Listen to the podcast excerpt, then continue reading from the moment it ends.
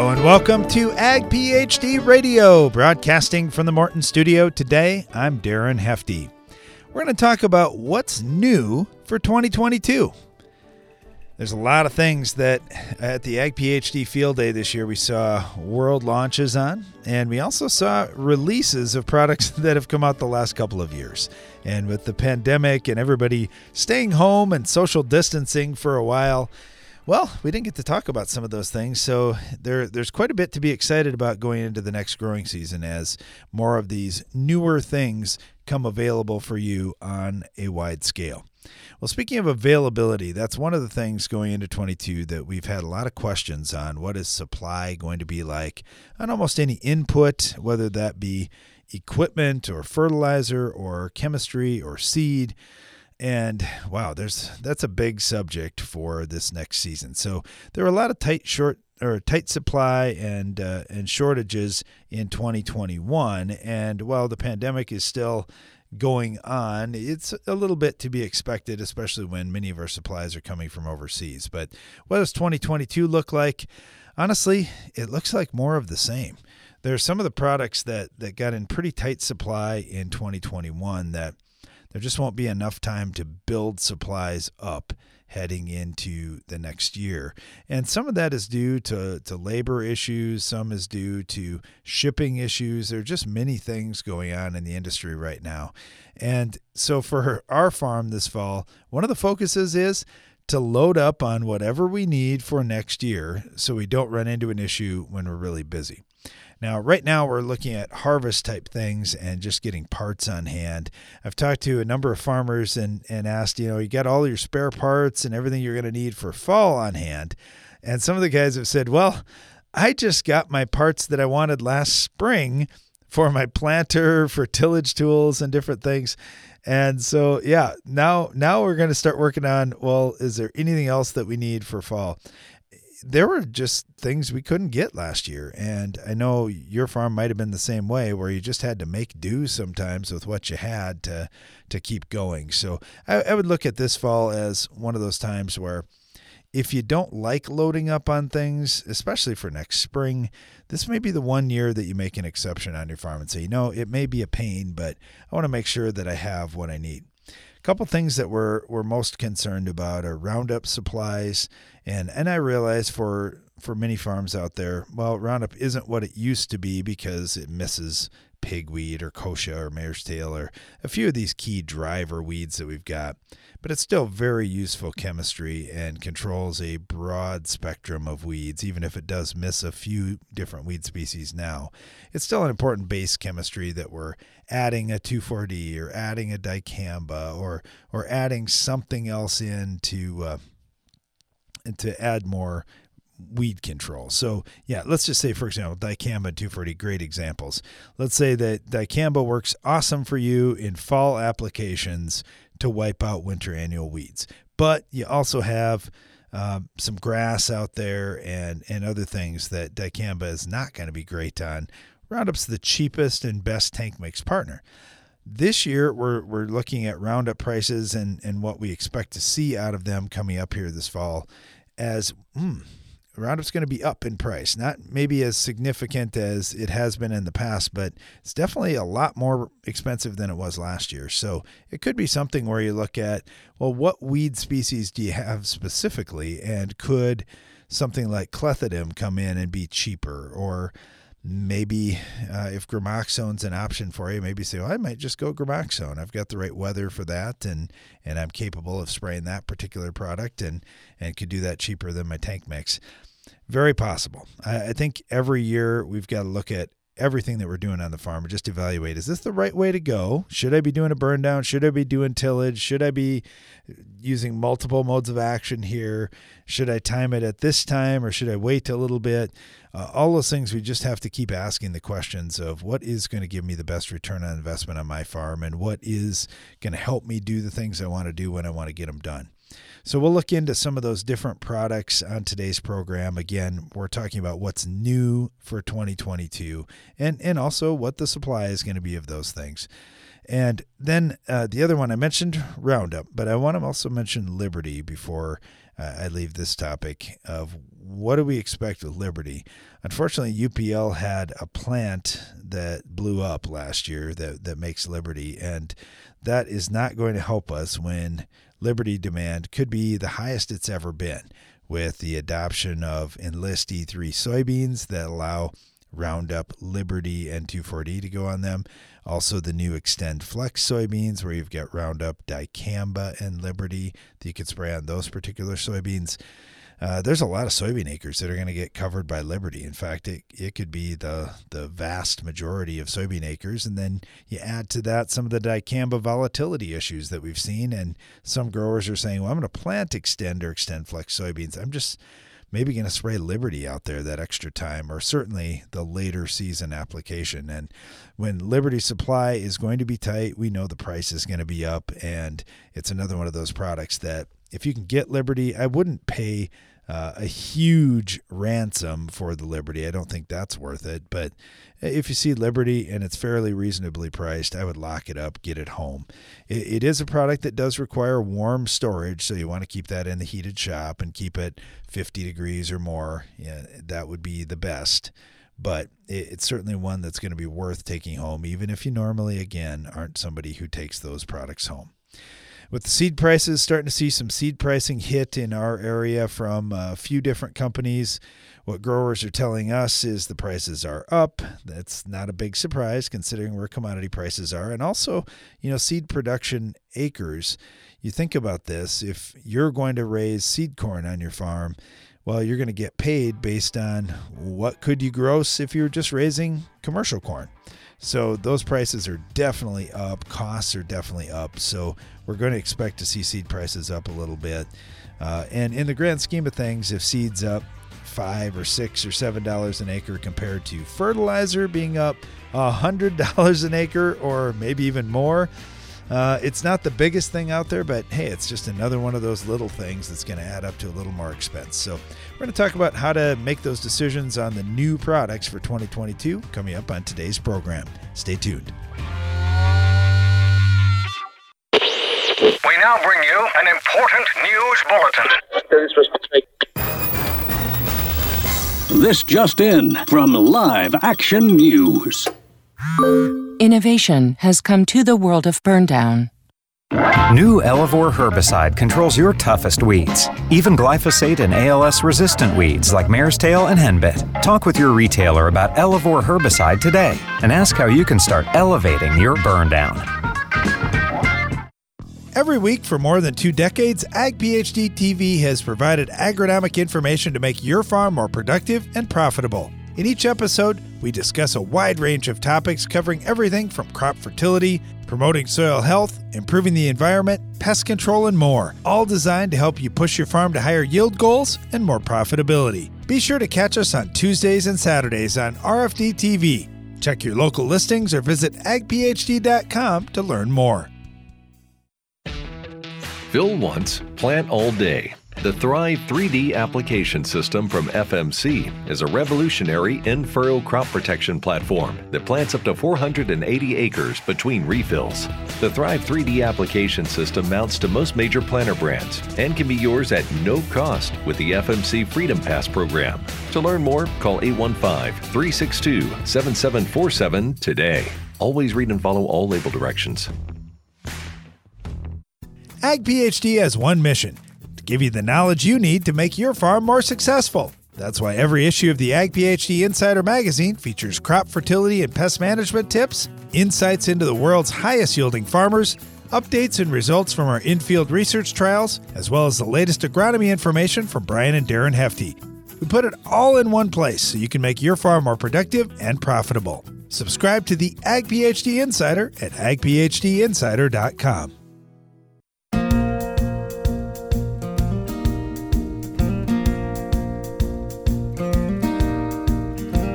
Back. You're listening to Ag PhD Radio. Thanks for joining us today. One of the things we get a lot of requests about on our radio show is talk about what's new, talk about what's coming for the next season so we can start thinking about these things or dig into them a little more, learn a little bit more about them.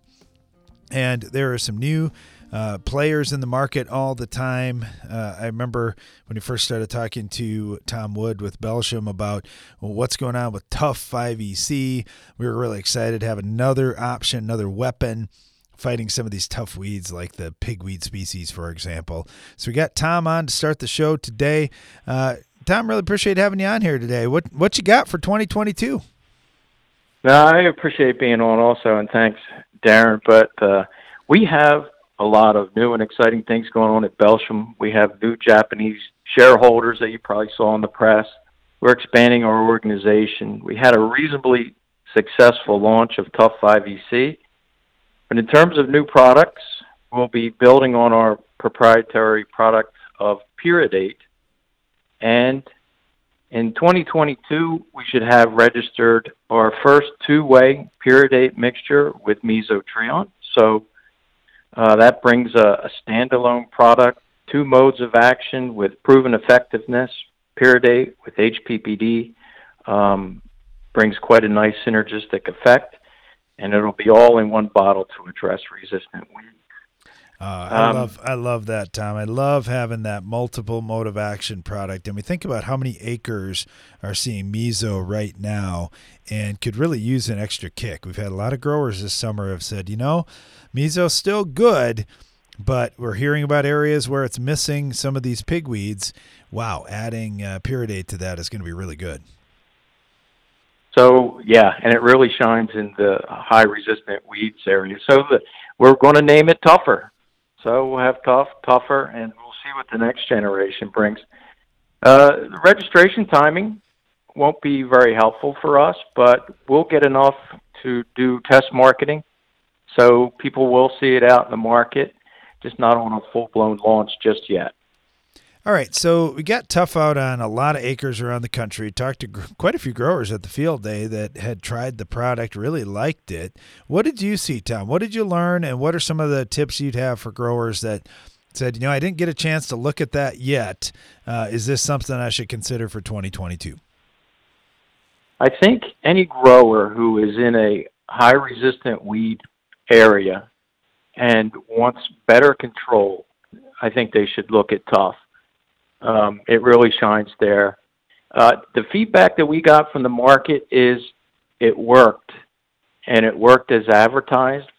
And honestly, I, I say this, and this is probably not the right thing to say, but we got no complaints. So, you know, first-year launch, I think that says a lot about how Tough performed. You know, when we looked at this year, we saw a lot of heat through the month of June, and I think that was a, a time a lot of growers were spraying cornfields. Uh, did you notice anything, Tom, in terms of the additives, the, the spray pressure, the water volumes, any of those things that, that made a difference? Did you hear back from, from growers about things that where they said, wow, that, that was uh, that's when it worked the best for us? Uh, in those high heat conditions, certainly you want to, the smaller you get the weed, the better. Uh, but we got feedback from, uh, let me give you an example. We got uh, feedback from one grower who later in the season said, I want to kill giant ragweed. I'm going to spray around the, the edges of my crop. And he did, and it smoked everything uh, along with uh, the H P P Ds he put down. So, you know, the... The growers that used it saw good results. The environment this year was stressful for the pre's and also for the early post products. But I think following the, the label, the appropriate water, the right um, um, mixture with crop oil and, and things like that, it did well. It did well this year. One other question, Tom, I've got for you, and I can let you run, but I, I got this question quite often. We'd hear growers uh, talking about Tough and saying, okay, uh, so that was nice in the corn crop. What other crops are you pursuing labels in? Is this something that, that we're going to see in quite a few different crops down the road? Yeah, thank you for that question. Um, of course, it's labeled already for mint and chickpeas, but by the end of twenty twenty-two, we should have our first registration of Pyridate in soybeans. So we're excited even more about that, that we'll have Pyridate on two of the largest crops in the United States. Um, so we expect uh, that'll be a twenty twenty-three launch. It'll be late this year where we see that registration. And so expect uh, a soybean label extension. We have some other minor crops too. Um, and the other product, which could be interesting, thinking long-term and innovation, we're also putting into development this year our first three-way Pyridate uh, formulation that takes advantage of all the things that Pyridate works well with. Um, so with the H P P Ds, with atrazine, and this could be a one-stop shop for, for Pyridate in the market. It may be our toughest yet. So, but there you go. So far, looks good. Awesome. Well, Tom, thank you so much. Really appreciate having you on. Thanks for all the support. Really appreciated seeing you out at the Ag PhD Field Day. Look forward to working with you again this year. No, it was my pleasure. We had a lot of fun. Awesome. Thanks, Tom. Uh, let's head down to Iowa. Get Kelly Garrett, and you may know Kelly from uh, from Extreme Ag and, and some of the other things that he's doing. But uh, I know Kelly as a farmer is always trying new things and trying to improve things on his farm. Kelly, thanks for joining us. You bet, Darren. How's it going? Good, good. All right, so we're talking about what's new for twenty twenty-two, and obviously uh, you're a guy that gets to try a lot of things out before they come to market, but also you're always looking at, well, what can I do? Because I, I not only want to set records here with my yields, I want to set records for profitability too on the farm because I got, got the next generation coming along. So what new things are you excited about for next year? The number one thing we're probably most excited about is our plan for residue management in our corn stalks, especially where we're going back to beans, but really beans and corn on corn. Uh, we believe that the American farmer is hurting their or hindering their soybean yields because we're planting them too thick. And we want to keep being able to take those populations lower and lower. A couple years ago, we were at one hundred fifty. Now we're at one hundred twenty. I very much think the sweet spot will be in that eighty or ninety thousand range. Okay, that, that can be a challenge. I, we were just having a discussion about this uh, earlier this week, talking about lower soybean pops, and, and had some growers say, man, uh, I, I planted one fifty. I only got one hundred twenty to pop up this year. What did I do wrong? And one of the things that they had said was, well, they didn't have seed treatment on everything, and they thought that had made a big difference to them. What else do you think? So residue obviously is one of those things that can, can hurt us with our soybean emergence and our stands. Uh, is there anything else you're seeing in your area? I know in Western Iowa, you got some different challenges than, than we may have in other parts of the country. We, uh, we're going to, we, we tried this last year, and next year it'll be, well, this fall, really, it'll be a hundred percent. We'll have devastators on all three corn heads. We believe that's the first step. The second step is using a product like your DICON and a residue, uh, biological, Uh, application with the pre pre-plant chemistry to help break those stalks down. And then we have worked with Andy Thompson from Yetter, and Yetter has a a model of a trash wheel. I believe the number on it is a twenty-nine forty, and the angle of that wheel, Darren, is pitched just, it's not quite as severe a pitch, because on our fifteen inch planters, our split row planters, the front row will throw the residue over far enough that it plugs the back row. Right, so we haven't right. been able to run trash wheels and clear that path. By using this model number twenty-nine forty, we believe that we'll be able to run trash wheels on those fifteen inch planters, get the population lower, the singulation better, the germination better. Very good. Yeah, I like that. I like that thought. I like looking at just, just the, the simple little basic things that go into raising better crop. And it's some of the stuff that you hear Kelly and the guys on Extreme Ag talking about. Uh, Kelly, best of luck to you heading into twenty twenty-two. It's going to be fun seeing how this season turns out. Thank you, Darren. I'm actually on the way to Princeton right now. So outstanding. Well, we'll see you there. We've got uh, a field day that we're doing in Princeton, Illinois coming up Uh, tomorrow. So that's going to be going to be fun to see how things look out there as well. Stay tuned. We're talking about what's new for twenty twenty-two on today's program. We'll be right back.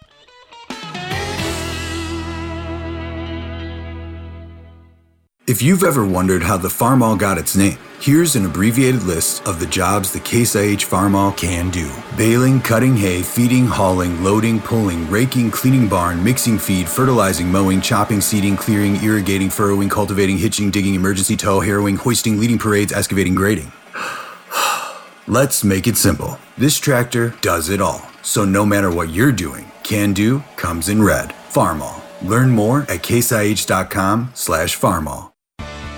Morton Buildings knows that great buildings need great people, and we want you to be the newest member of our team. Morton is expanding its construction crew, and we're seeking new and experienced candidates to fill our crew member positions.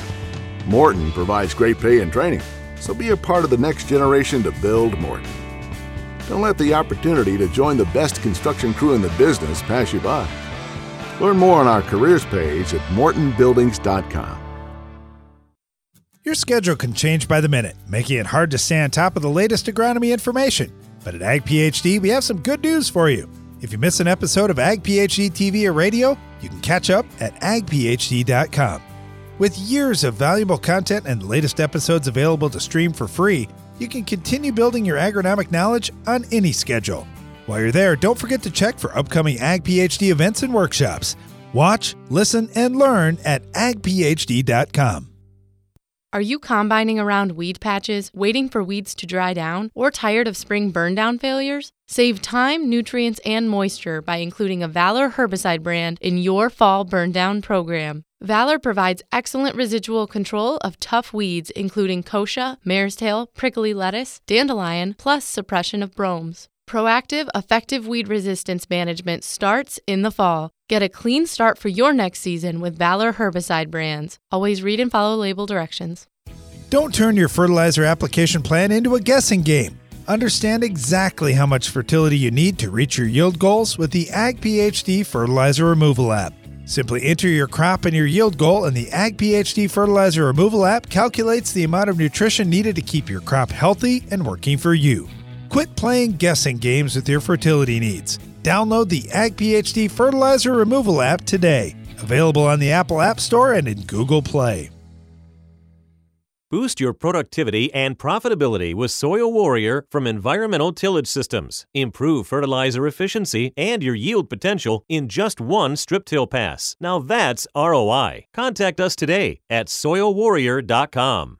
Get an extra semi-load out of your grain bin. The Enzone from Farm Shop M F G can increase your stored beans moisture from ten to thirteen percent. On a twenty thousand bushel bin, that's a free extra semi-load. Visit farm shop m f g dot com for more.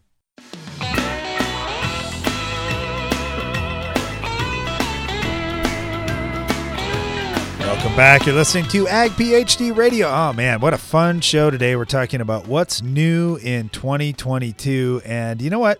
Harvest season is right around the corner on our farm. We're seeing soybean fields starting to turn yellow in the area, and silage is getting taken out of the field right now, and it won't be long. We'll be harvesting for grain as well.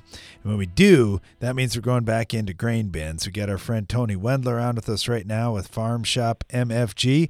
Tony, how about your farm? You guys getting close?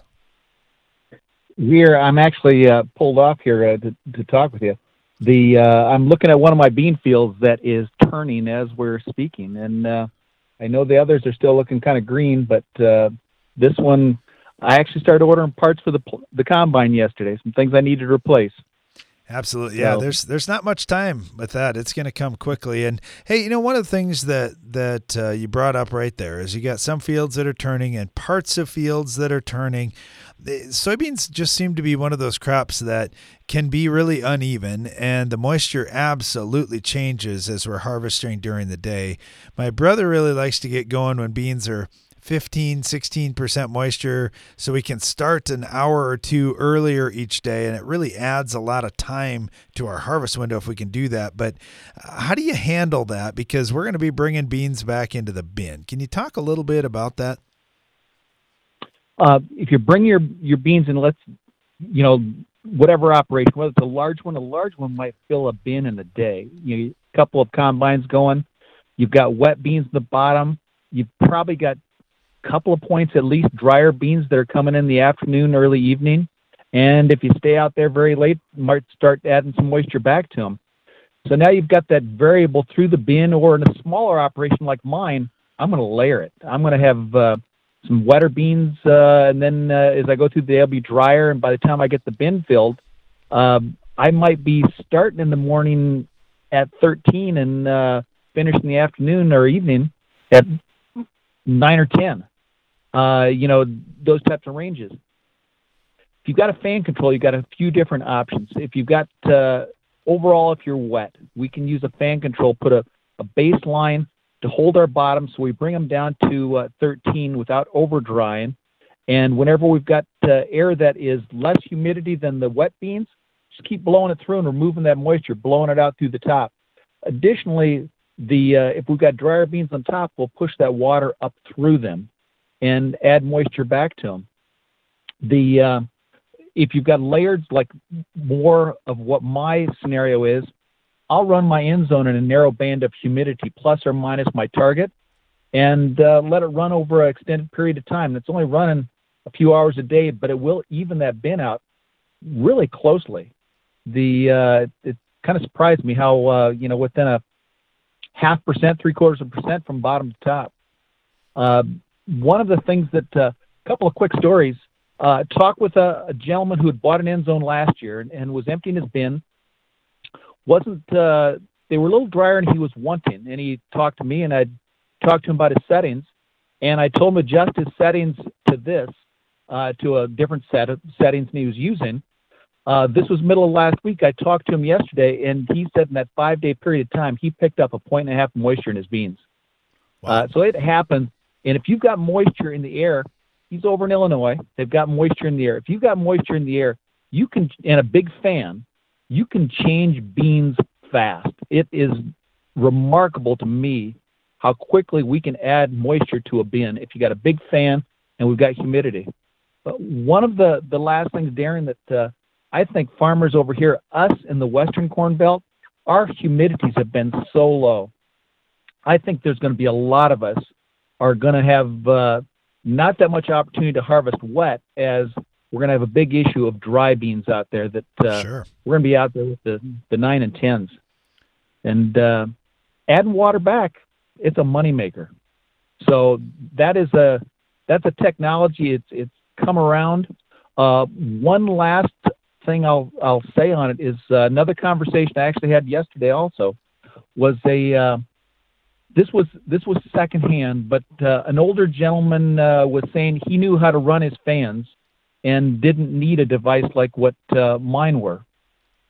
And uh, he had uh, some ten percent beans, uh, was running his fans, however, and dried them down to seven. Oh boy. Uh, the, uh, so he took, a, inadvertently took a lot of water out. And that's where, you know, I've, I've heard you talk about needing to get out there in the middle of the night to turn them off, or in the middle of the afternoon to uh, turn them off if they're running. You know, it's, it's just difficult for all of us with our busy activities of harvest and all the distractions to do it when it needs to happen. And if you let those fans go very ro- long at the wrong time, it's going to happen. And for us here in the Western Corn Belt, I think this is going to be another fall of sparse humidity, and um, you're, you might only see an hour or two a day that will actually work, and it's going to be in the middle of the night. Uh, so, yeah, it's it's just tough. It's tough to, to manage those things, but if we have automatic controls, that's what we like about it so much, because we know we're going to get busy, and you're right, we're not going to be awake twenty-four hours a day, although it feels like it sometimes during harvest, uh, and and having controls to, to run those things are important, but it doesn't cost that much, Tony. They're really not, in the grand scheme of things, you're not investing a whole lot of money. When you think about those seven or eight percent moisture beans that you mentioned, just taking one bin back up to thirteen percent, think about how much money that is. You could potentially profit. It's, it's a big deal. A, a base, a base unit, an end zone base unit. This is without monitoring the bin, is twenty-three hundred bucks. That's going to turn your fan on and off. twenty-three hundred bucks. The, uh, if you now got monitors that are monitoring the moisture that you're gaining in the bin, you know, with the twenty-three hundred, you're going to have to be pulling grain samples and deciding where you want to land.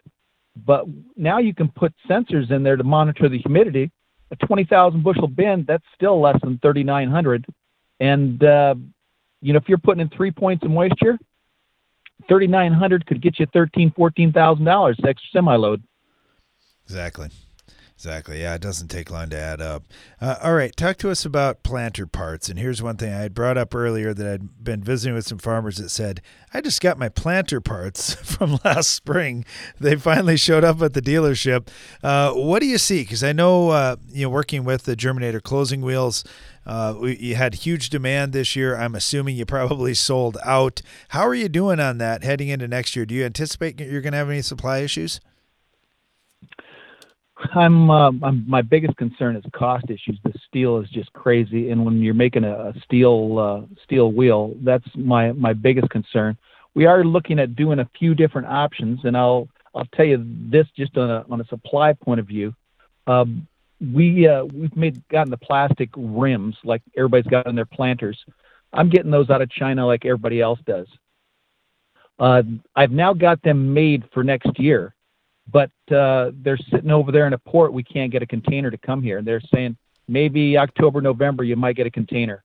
And uh, it's that's a terrible issue if you got to bring parts out of there. Um, the uh, domestically here on cutting steel, it's just going to be a cost thing. We're looking at uh, our material cost is going to be up probably fifty to sixty percent as compared to last year. And that's our biggest concern.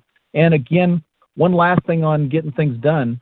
Uh, this people, this thing of people not going back to work creates a problem. It did create a big problem for us here in the spring of uh, not being able to, the flow was not as good as we would have liked. And I'm concerned about that because I see this, uh, this thing of people not returning to work is continuing.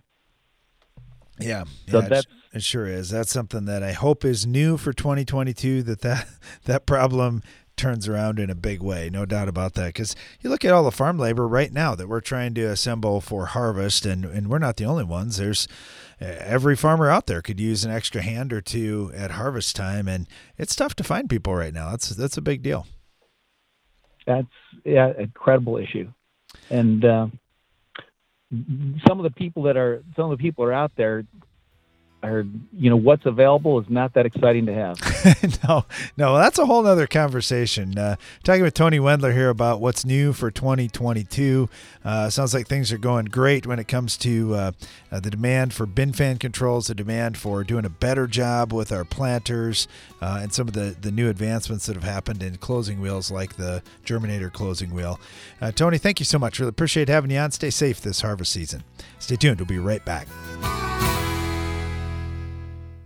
AgroLiquid is precision crop nutrition.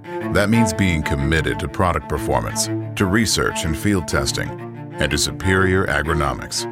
Most of all, AgroLiquid is committed to delivering precisely the right nutrition in the right way, including seed-safe planter plus side dress applications and foliar applications with low burn risk. AgroLiquid. Apply less, expect more. Find a retailer at agroliquid dot com. Ag PhD has one mission, to give you the knowledge you need to make your farm more successful. That's why every issue of the Ag PhD Insider magazine features crop fertility and pest management tips, insights into the world's highest yielding farmers, updates and results from our in-field research trials, as well as the latest agronomy information from Brian and Darren Hefty. We put it all in one place so you can make your farm more productive and profitable. Subscribe to the Ag PhD Insider at ag p h d insider dot com. Are you combining around weed patches, waiting for weeds to dry down, or tired of spring burndown failures? Save time, nutrients, and moisture by including a Valor herbicide brand in your fall burndown program. Valor provides excellent residual control of tough weeds, including kochia, mare's tail, prickly lettuce, dandelion, plus suppression of bromes. Proactive, effective weed resistance management starts in the fall. Get a clean start for your next season with Valor herbicide brands. Always read and follow label directions. What's new from New Farm? Leopard herbicide brings you exceptional planting flexibility for soybeans, field corn, and cotton. Leopard provides your spray plans with a fall or early spring option to boost resistance management. And did we mention it's a highly compatible tank mix partner due to its ultra-low use rate? Ask your dealer for Leopard herbicide. Available for fall. Every week for more than two decades, Ag PhD T V has provided agronomic information to make your farm more productive and profitable. In each episode, we discuss a wide range of topics covering everything from crop fertility, promoting soil health, improving the environment, pest control, and more, all designed to help you push your farm to higher yield goals and more profitability. Be sure to catch us on Tuesdays and Saturdays on R F D T V. Check your local listings or visit ag p h d dot com to learn more. Heat, drought, wind, hail, northern corn leaf blight, gray leaf spot. If your corn is under stress, you are too. Get Veltima fungicide, swift activity, with fast payback, an expanded application window. Makes life simple, and it's the secure choice. With powerful residual for visibly healthier corn. Swift, simple, secure. Veltima fungicide. Call your B A S F rep today. Always read and follow label directions. Veltima fungicide is not registered in all states.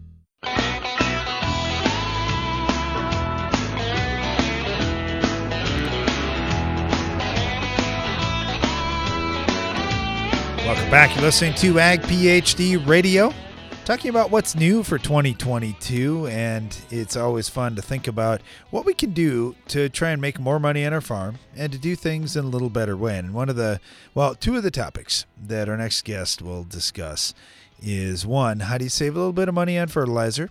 And the answer is banding it. And we talk a lot about strip tilling, but it could be done several other ways. You could certainly do it with your planter as well. We'll get into that. And then the other thing is reducing tillage for people that say, you know, I don't want to do full-scale tillage, but I still want to have a nice clean strip to be planting into. Uh, we've got, got some great options for that as well. So we'll bring in our guest, Ty Fickenscher. He's out of Nebraska. He works with Luma. And uh, Ty, got a couple of couple of hot topics that you're just right in the wheelhouse of this year. Well, I suppose I have some experience with it anyway. Okay, first of all, let's talk about the reducing tillage and and strip tillage. I understand that you were one of the guys that got a chance to to test out the prototype for the Soil Warrior Edge.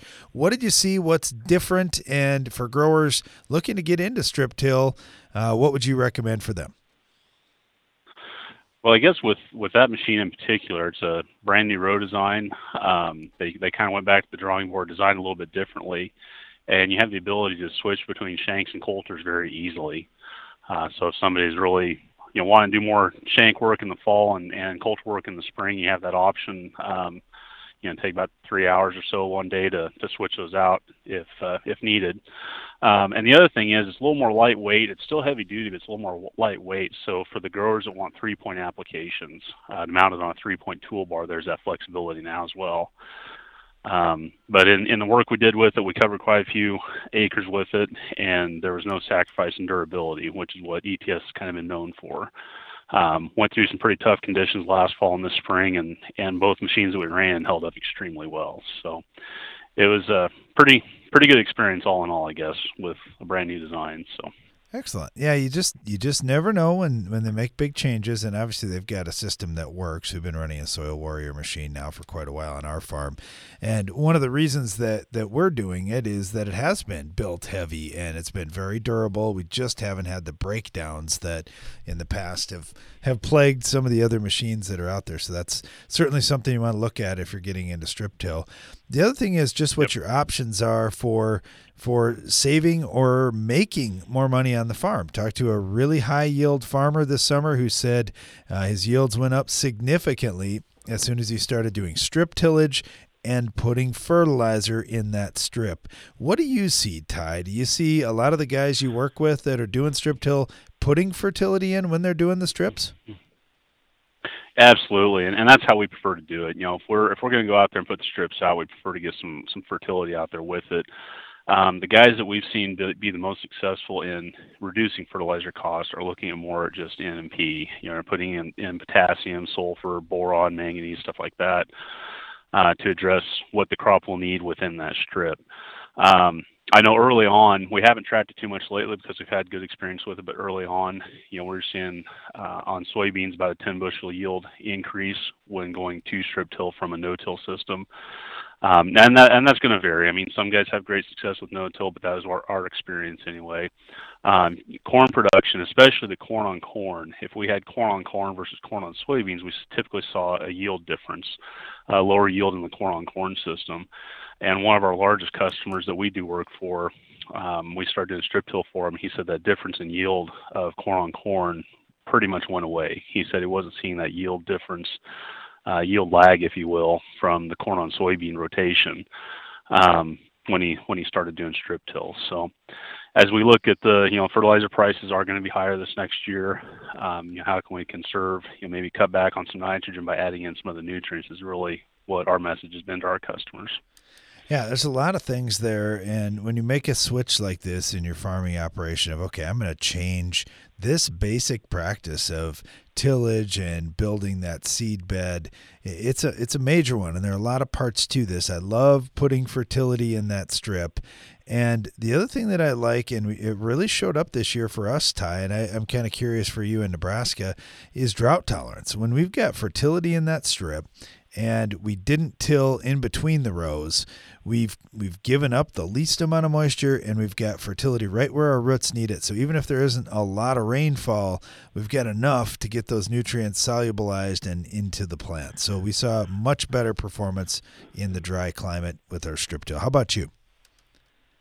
Well, that's we were pretty fortunate. We didn't really turn off terribly dry until about the last month or so. And we've actually caught some pretty timely rains here lately. I know the, the field around our place, you you really have to look to see this, the, the difference in the dry land and the irrigated on, on that pivot quarter.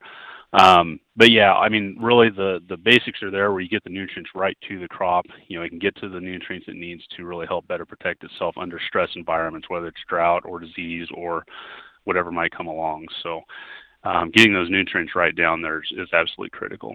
All right. One of the questions we get a lot, Ty, when we, we think about strip till, I'll, I'll get growers who haven't done it yet and say, okay, in principle here, if I'm running through, let's just say with three coulters and I'm tilling these stalks up, how much am I really cutting those stalks up? How much breakdown should I really expect from those stalks by the time I get to spring? Or am I going to see some hairpin stalks laying down there in that seed zone that my planter is going to find in the spring? What, what's been your experience? Well, and that's and that's where the difference in the manufacturers comes in. I mean, there's some there's some strip till machines that are are built, you know, a little bit lighter. Um, they're not meant to really disturb the soil too much and really just move some of that residue. And there are a few machines on the market, um, Solar being one of them, that are built heavier to really to really till up or break down that residue. And I know that with uh, the machines we run, you know, we run with that lead wavy coulter, and we're shooting to get that five to six inches deep in the soil as a lead coulter. You know, so we're really trying to get that residue broken up and reduce that hairpinning. Now, that being said, I really don't mind seeing some residue in the strip. Uh, helps, you know, helps reduce some crusting issues that might arise. Um, get some more of that organic matter right there in the in the zone as well. So. Um, I guess that's kind of my take on, you know, if, if it's cleaned up well, if it's cut up well, there should not be hairpinning issues once the planter comes through the field. One thing I saw last fall, Ty, and it really played out as a problem this spring, was guys that didn't get their residue spread evenly with their combines. Do you see that? And if right. so, what do you recommend for your guys if they, they run into an issue and they see, oh, man, one of the machines just was not doing a good job spreading that trash out? Well, I mean, looking back at it, something has to be addressed moving forward. Um, again, you talk about the dry conditions. We go in the dry year like this. If we have good residue, um, it's going to conserve that moisture better. It's going to lessen the impact of rainfall, and you're going to get better infiltration into the soil. Where we have the bare soil, where it's been, um, you know, excessively baled, or if there's not good residue spread, we're going to see those areas of the field uh, show more drought stress early, regardless of the tillage system or the uh, fertilizer practice in most cases. So, um, you know, really making sure there's good residue spread behind the machine. You know, a lot of these newer machines are doing a very good job of, of spreading out there thirty to forty feet, you know, to match the header size. Um, but definitely something to keep an eye on and, and make sure there's even residue behind the combines. All right, last question for you. If strip till is new to to any particular listener on our show today, would you recommend a shank? Or would you recommend the coulters? What do you like to run in the fall? It, it really depends on the situation. We typically run a shank in the fall, uh, mostly due to, you know, by customer request. Um, even in the spring, if we get into conditions where they've grazed the grazed the fields, Um, you know, we might want to try and break some of that up a little bit more.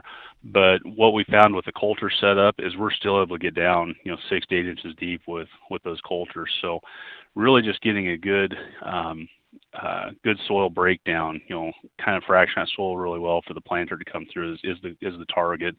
You know, at the shank, you get more of that V shape um, in the in the zone. With the coulters, you get more of a W or a U. You know, there's some argument there on that might even lessen chances of runoff under under big rains. So uh, if we have conditions like last year, we had tremendous success with the shank. Um, with the coulters, it's just a matter of getting them penetrated into the soil to get to get that, that soil broken up well. So Um, kind of depends on the situation, but that's kind of what we've ran with anyway. Absolutely, and no matter what you're running, get out and do some digging behind that machine. Make sure you're accomplishing the goals that you're trying to achieve. Uh, Ty Fickenscher with Luma down in Nebraska. Thank you so much. Really appreciate having you on. Good luck here this fall season. Stay tuned. We'll be right back.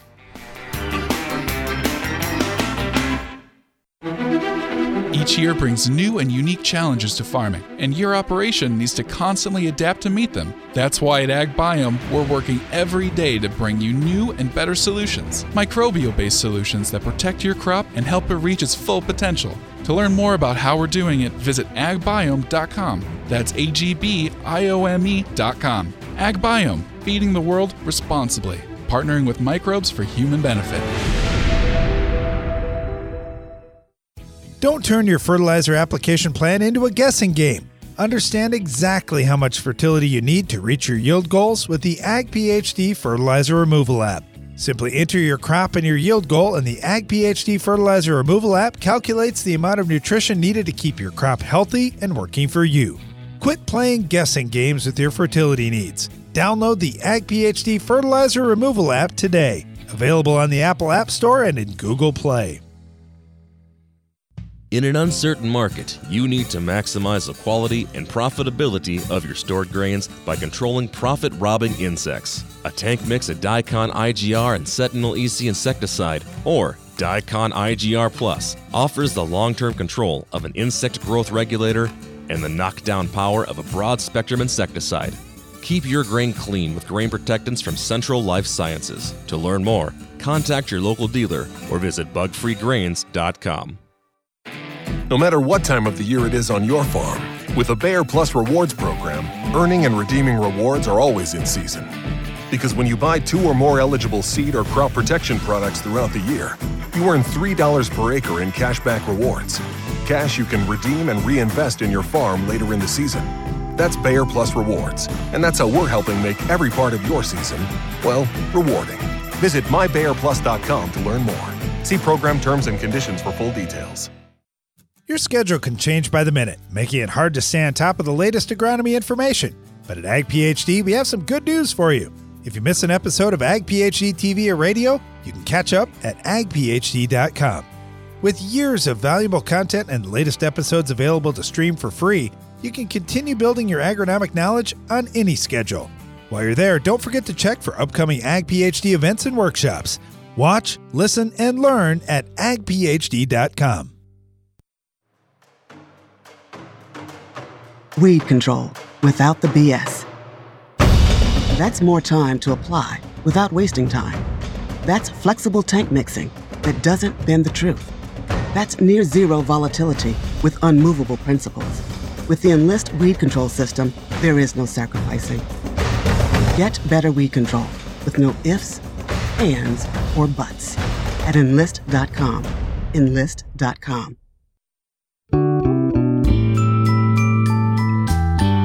Hey everybody, come on in. The Ag PhD mailbag is about to begin. You're listening to Ag PhD Radio, and one of the fun things that we get to do, we get questions from literally all over the world, and during the Ag PhD mailbag time we take a look at those, and maybe issues that you're facing on your farm, and maybe other er- or issues that you say, huh, I don't have that, but I might have a similar thing that pops up in another crop or another situation. And here's one that I thought was interesting. So this one comes from B R, who says, I need a little more information about how to decrease my excess calcium. You were talking about magnesium in the soil. I'm kind of curious. I, I am in the opposite spot here. I got too much calcium. What can I do? All right. Well, thank thank you very much, B R. Really appreciate that. The first thing I would do, and, and I'm not sure how you've determined that you've got too much calcium. I would assume you've run some soil tests. We like to look at a complete soil test where we don't just see parts per million, we also see base saturation. And base saturation we'll talk about with our negatively charged soil colloids that have binding sites on them to attract positively charged nutrients. The base saturation test tells you on all those negatively charged binding sites on the soil colloids, what positively charged nutrients are attached to them. We'd like to see calcium somewhere in the sixty-five to seventy percent range. We'd like to see magnesium somewhere in the twelve to fifteen percent range if I could have an ideal number. And potassium, we'd like to see somewhere in the four to seven percent range. So when you look at numbers like that, if your calcium is over eighty percent, I would agree with you, you've got excess calcium. So eighty is kind of the top end. We we would prefer not to be um, any higher than that. So let's just assume you got a lot of calcium, you just don't have enough of the other things. What I would suggest is, well, increase the levels of the other nutrients. So if calcium's at a super high parts per million, and make that makes it a super high base saturation as well, you can increase magnesium. You can increase potassium. If you can lower the pH in your soil, you can increase the hydrogen percentage. And all of a sudden, your base saturation calcium could come right back down in line. So that's how you can fix it. As far as removing calcium, crops consume it. So you can look at, well, if I can raise high-yielding crops that take a lot of calcium out of the soil, you could work your way down with your calcium uh that way, but I, I know what you mean. Some soils just have tons and tons of, of excess calcium in them too, and it's it's going to be easier uh, than anything else just to add more nutrients. Obviously, it costs money to do that. Now, the other thing is, if you have high levels of calcium, make sure you're not adding any more, because if you've got a, a ton of calcium, you've got plenty of available calcium, maybe you've got another fertility source here like a manure or a litter that you're getting a bunch of calcium in there that you weren't really thinking about. You're just looking at the N P K levels in those additions that you're making out in your field, but maybe there's calcium in there. So that might be something to watch for. One thing that we're doing on our farm where we've got some of these high calcium soils, we found a product called Extricate that that does a nice job of making some of those nutrients available where where high calcium soils have tied them up. Uh, so that may be something that you look at too, if there's some sort of uh, fertilizer additive or or um, organic acid type product to, to help make some of those nutrients more available so you could remove more of that calcium. Uh, great question, B R. Really appreciate it. Take a complete test. Also look at base saturation in addition to parts per million, and look at increasing the levels of other nutrients up to that high level like the calcium's at. Okay, uh, next question here. This one comes from James. He said, I'm attaching soil samples from two of my farms, and my main concern is high magnesium levels. So kind of the opposite of our last question here. He said, the agronomist we work with wants to spread pelletized gypsum, which is calcium sulfate, to help this issue. I know my parts per million of magnesium are high, but my base saturation looks like it's right in the ballpark of where you guys like it, unless I'm misunderstanding something. Also note, both of these farms are pattern tiled. We're in central Iowa in a corn and soybean rotation. Uh, he said, I appreciate your input, and I finally got a chance to attend your field day this summer. Had a great time, and I'm looking forward to coming next year. Hey, thanks, James. We really appreciate that. And yeah, we do look forward to seeing you again next year. Okay, so looking at the soil test, what we're seeing is a lot of base saturation, magnesium. Well, here, let me just give you an average of the base saturations. So we're looking at about a base saturation of two... Uh, two, two and a half on potassium. So we'd like that one to be higher. We've got magnesium anywhere from uh, fourteen, thirteen, fourteen up to twenty, but most of the base saturation magnesium is around fifteen. And on the calcium side, we've got some that are up in the low eighties, but most of them are going to be right in the sixty-five to seventy range. So I see what you mean. We've got calcium about where we want it. We've got magnesium in your cation exchange capacity soils of uh, twenty to thirty, but I'd say an average around twenty-five. We'd like to see that magnesium down around twelve. You aren't too bad at fifteen. So I think you got some bigger fish to fry here than worried about the, the calcium and magnesium in your soil. It sounds like and looks like by these samples, it's pretty close to right. So what are some things that I would work on? You're really low in sulfur. You definitely need to be adding some sulfur out there. And then when we look at phosphorus uh, to zinc ratio, boy, we could use a little bit more zinc. And your boron levels are really low, and we don't have a test on manganese, iron, or copper. So I would suggest we run a complete soil test to, to find those out. You're using Midwest Labs. I would run the S three C test to get the, the complete analysis uh, with all the micronutrients and everything else.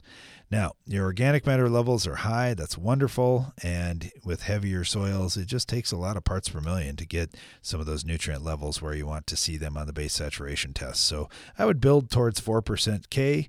That would be something that I'd invest money in. I'd definitely use some sulfur. And it looks like your phosphorus is good, but you could use some more phosphorus as well. So I'd spend more money on P and K and sulfur, as well as some micronutrients, before I'd spend any money chasing the magnesium if it was on our farm. Uh, I think your levels are, are not bad. And I would be nervous if you're adding a lot of pelletized gypsum. I like the sulfur part of that, but if you get some calcium out there, especially in those areas where you already have eighty percent calcium, I think that's going to be a problem. So I don't think I'd spend the money on that. Thanks a lot, James. Really appreciate the question. It's it's a good one because there's so many things that you can focus on as you're building soils that, man, it can be it can be trouble. It can be trouble really fast if you get heading down the wrong way. Uh, I get lots of questions. Um, have you tried this product or have you tried that one? Um, there's a product called M T seventeen, and the question is, have you tried using M T seventeen? No, we haven't. And you know, there there are a lot of things that we have tried and we've done a lot of research on. So I do appreciate the question. Um, that just happens to be one that we haven't. And I don't know. How do you draw the line? You think about it for your own farm. How many trials do you really want to have? Well, we have quite a few, but uh, we can't can't test everything out on the market.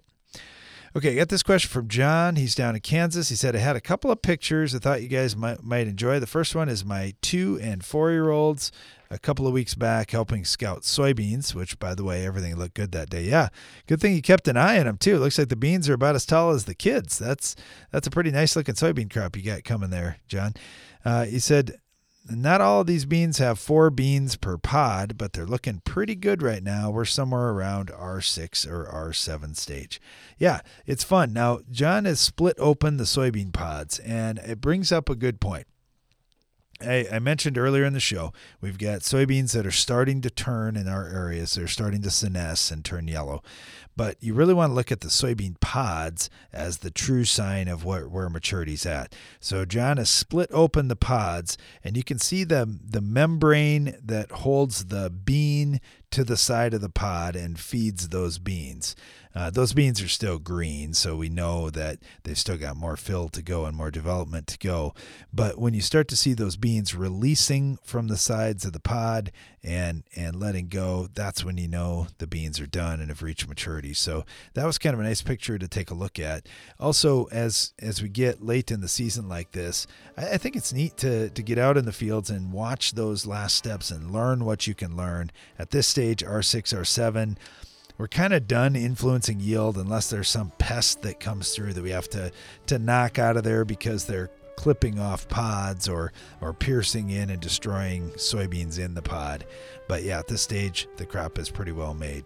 Hey, John, thank you so much. Really appreciate that. Look forward to seeing more pictures uh, of your boys there uh, as, as they get a little bit older and enjoy a little bit more of the farm as well. Thanks for listening to our program today. We're going to talk more this fall about what's coming new for twenty twenty-two on, on tomorrow's program as well. Thanks for listening to today's Ag PhD Radio Show. Join us again each weekday for more Ag PhD Radio.